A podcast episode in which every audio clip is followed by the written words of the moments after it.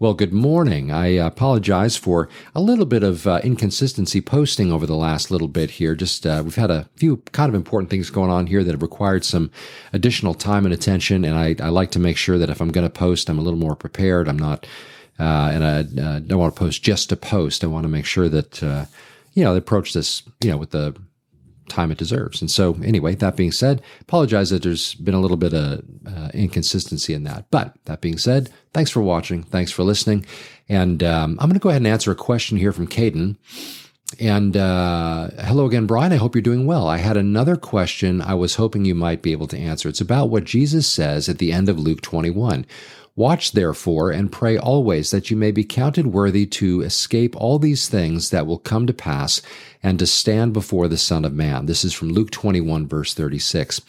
Uh, he goes on, I was wondering why Jesus would tell us to pray uh, that we would be counted worthy to escape if our escape is in Him.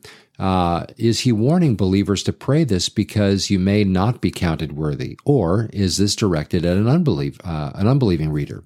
It's just something I've been curious about for some time. I do pray that I would be counted worthy regularly, but I'm not sure that I actually understand what it is that I'm praying. Do you know what I mean? I do actually, and uh, and uh, grace to you and peace as well. So. Um, Oh, this is a good passage to look at, and it's a really, really good question. Uh, Luke 21, just by way of interest, is uh, a, a companion or parallel passage with Mark 13 and Matthew 24. This is what's known as the Olivet Discourse. This is where Jesus speaks to um, the ideas uh, surrounding the last days, both in regard to the immediate question asked about the destruction of the temple that the disciples were uh, if, if, you remember, they're walking through the temple area and they're enamored by the temple and everything. And Jesus tells them that there's a day coming when not stone will be left upon another. And so they ask him, Well, when will these things be and what will be the sign of your coming and of the end of the age, as we read in Matthew 24? Well, Luke 21 covers the same ground. And so, although I would say that Luke 21 also includes this fascinating additional element uh, that the other two don't include, um, and that is um, the destruction of Jerusalem, starting in verse 20, where Jesus talks about what will happen in 70 AD.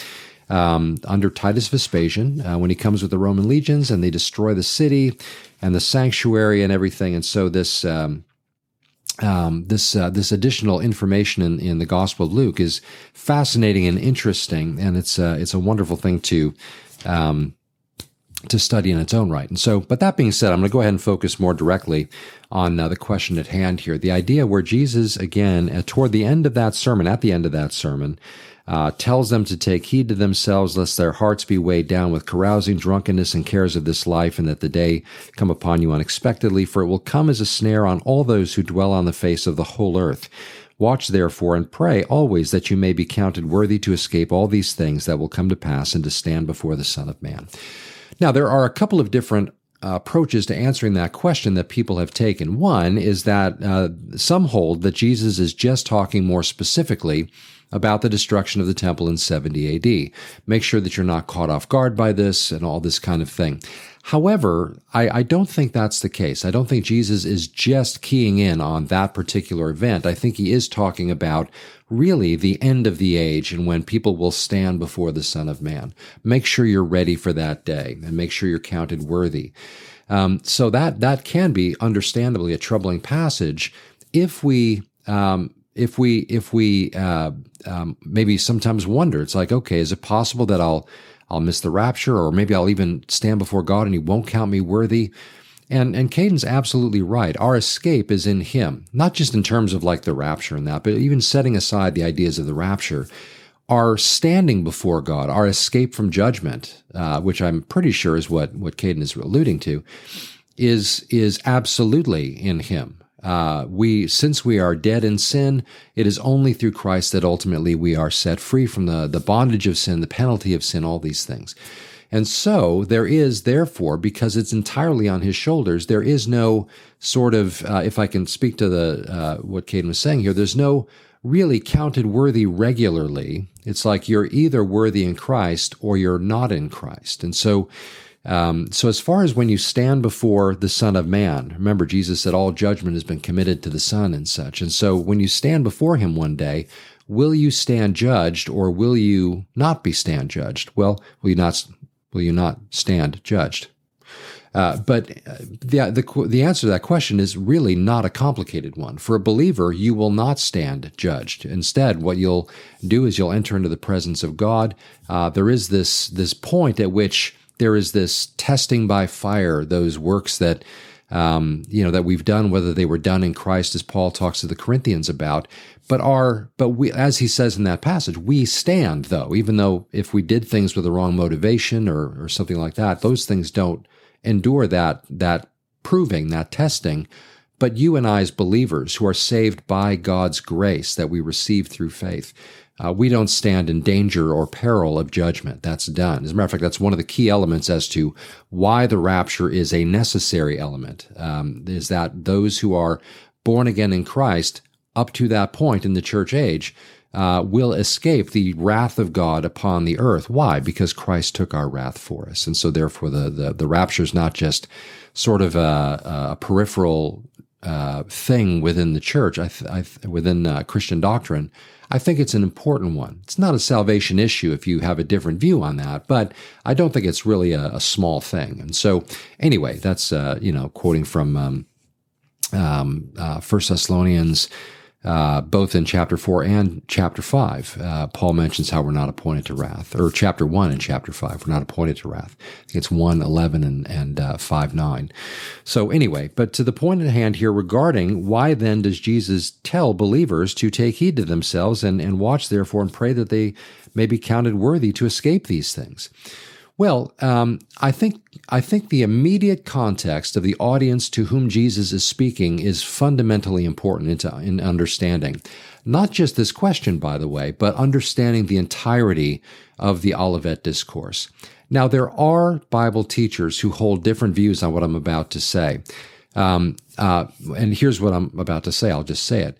I don't think that Luke 21, Mark 13, Matthew 24 I don't think I don't think this discourse, this teaching, this passage has anything to do with the church at all.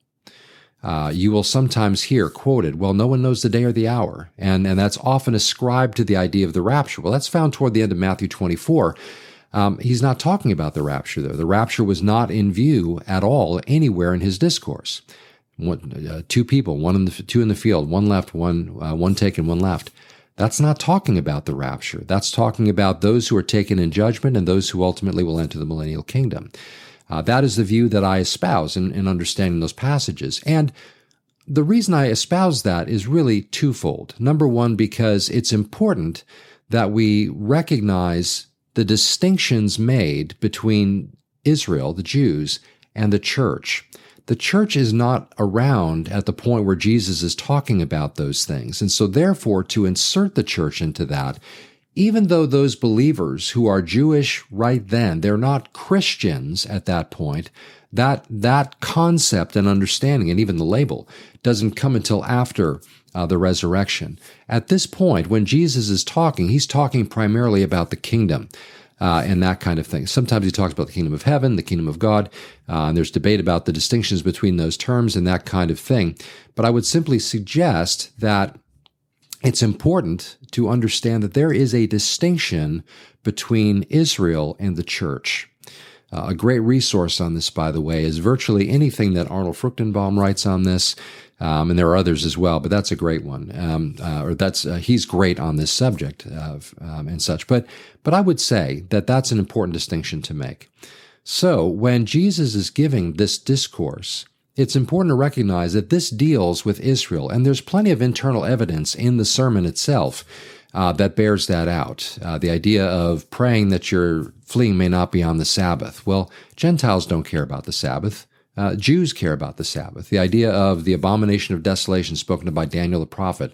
Again, not that anybody couldn't know about that, but that is something that is particularly mentioned because it falls within the auspices of a prophecy that deals with Daniel's people in the holy city in, in Daniel chapter 9. And so, uh, and also later on in Daniel as well, it's mentioned. So, uh, so to make that distinction is fundamental to our understanding of that passage on the whole but it also then therefore lends itself to our understanding of this passage. Is Jesus talking to us, like you and I today, post resurrection, the church? No, he's not. He's talking to those who are Israel. And that helps us make much more sense of what's going on as Jesus says that uh, in wrapping up this sermon about the last days. Now, whatever rapture view you hold, other than a post-trib rapture and or an amillennial position, if you hold a, a pre-trib rapture as I do, or you hold a pre-wrath or mid-trib or any of those, um, any, any of these views, then the church is gone by the time we get to uh, much of, if not all of, in my view, in the pre-trib view, all of the wrath of God. Um, now, I probably just ticked off a few pre-wrathers and mid-tribbers because the idea of like, well, when does the wrath of God really start? I would argue it starts at the beginning by the breaking the first seal in Revelation 6. Pre-wrath would hold a different position. Uh, mid-trib would, would have some different ideas on this as well. Um, so, so that being said, but if in fact uh, we do escape the wrath of God, as Paul seems to indicate in, in again, First Thessalonians, um, then then the church is not even here during the period of time that Jesus is talking about. That period of time being once again Daniel's 70th week, that last seven year period of time, known as the tribulation period, including, of course, the great tribulation from the halfway point of that seven years toward the end. So the wrath of God coming down on the earth takes place, and it is a time that is focused on Daniel's holy uh, people and, and the holy city um, which makes perfect sense if we understand the difference and distinction between Israel and the church. Um, the church is not Israel, and Israel is not the church. Okay. Um, yes, there are times in when Paul's writings where he speaks about how those who are Israel are Israel spiritually and not just physically. But that doesn't blur the distinction between God's purposes with national ethnic Israel and the idea of our being grafted into the vine. There is still eschatological differences between these two entities. Uh, and so it's important that we understand that. So my, in, in kind of, uh, summarizing the idea here, Jesus is not talking to you and I today. He's talking to those Jews then, essentially then speaking to those Jews who were around at that time in the last days. Now, of course, when we read Revelation, uh, we we understand that there is, um, uh, or or even Zechariah uh, 13, when it comes up on the millennium, there is a remnant of Israel that enters into the millennium, that makes it through the tribulation and great tribulation period. You'll remember in Revelation 12 where the where, where Satan uh, through uh, you know the dragon, I just more specifically um, drives the woman Israel into the wilderness and and seeks to chase her down in that, but God protects her for that last half period of time of this of that 70th week, and so so there is, and then at the end of that, when Christ returns, they look upon him whom they've pierced, those Jews that are alive during that time, uh, those Jews that have come to faith, or even anyone who has come to faith in that period of time, will enter into the millennial period. Um, but but that's a whole period of time leading up to that that the church really does not have any part in. Uh, even if you take a mid-trib or pre-trib or pre-wrath view, by the point that Jesus gets to the end of the sermon where the wrath of God is coming down, in general, the view is that even if you believe in a later rapture perspective, we're out of here when God's wrath is being poured out. And so, um, so, so I guess the, the, I would answer, I would just end by saying this. First off, that distinction matters, understanding the audience that Jesus is speaking to uh, matters in our understanding of the passages on the whole and in this question in particular. Uh, secondly, you should take great comfort in knowing that because that's the case and that Jesus is not in fact speaking to Christians later, he's talking to Jews both then but also later, um, that that that allows us then to understand, like, for example, Paul's teaching on justification, imputation, uh, being saved by grace. No, nothing separates us from the love of God in Christ Jesus. We can rest in these passages knowing that the question of worthiness is answered at the cross. Um, so therefore, those who would take heed, as Jesus said, in the last days, worthy would mean the same thing for them. They need to be they want to come to Christ before all those things ever happen uh, and be saved out of that kind of thing. Now, they don't know the rapture is coming. They don't know anything about that at this point. But nonetheless, the call to be counted worthy is the same thing, putting your trust in the Messiah, the Savior, that you might be made worthy. It's not a matter of you trying to be worthy, but rather instead setting aside those things that you were and becoming new in Christ. So, and again, this this is where the gospel finds its way into these discussions. So, uh, that being said, um, there you go. Uh, hopefully that helps to clear some of that up. Um, if not, please, uh, you know, feel free to to ask uh, uh, questions or to raise points and that kind of thing. Again, the, the, the idea that Jesus is not speaking to the church in that passage, or again Matthew uh, twenty four, Mark thirteen. Um, is one that is debated among Bible teachers and prophecy people and that kind of thing. Uh, however, I do think a very, very, very strong case can be made that Jesus does not have the church I mean, he's as God, he's got the church in mind, but he does not have it in mind and in focus uh, in this discussion that he's sharing here in, in, this discourse. And so I think that helps to clear up what's really in view there and who's in view there uh, and who's not in view there. So for what it's uh, what it's worth, I hope that helps a little bit. So thanks for asking the question, Kate. And I always appreciate hearing from you, and certainly from anybody who shares and asks questions, and and uh, and certainly I, I, appreciate the encouragements too. Thank you for all the kind words. Uh, that's always uh, very sweet and very nice of you, and I appreciate that. But uh, if you have any questions, thoughts, anything like that, feel free to share them in our comment section on our YouTube channel, or if you want to email me at info at calvarychapelfranklin.com, you can do that as well. I would highly recommend using that email. Every now and again, I'll check one of the previous ones that I used to use. Um, and I'll find an email that's been there for a month. And I just, because I, I, really don't use those anymore. I, I, I, have them for various purposes, but I don't uh, like, for example, there, um, uh, I use a thing called Tutanota, which is like a Proton Mail, but another company, and it's just a privacy based kind of thing. I hang on to that account in case one day uh, we need to have those kinds of things. A little, uh, um, I think it's important to have it anyway, but one day it might become particularly necessary, so I hang on to it but I don't really use it practically on a daily basis. So I would strongly recommend using info at calvarychapelfranklin.com.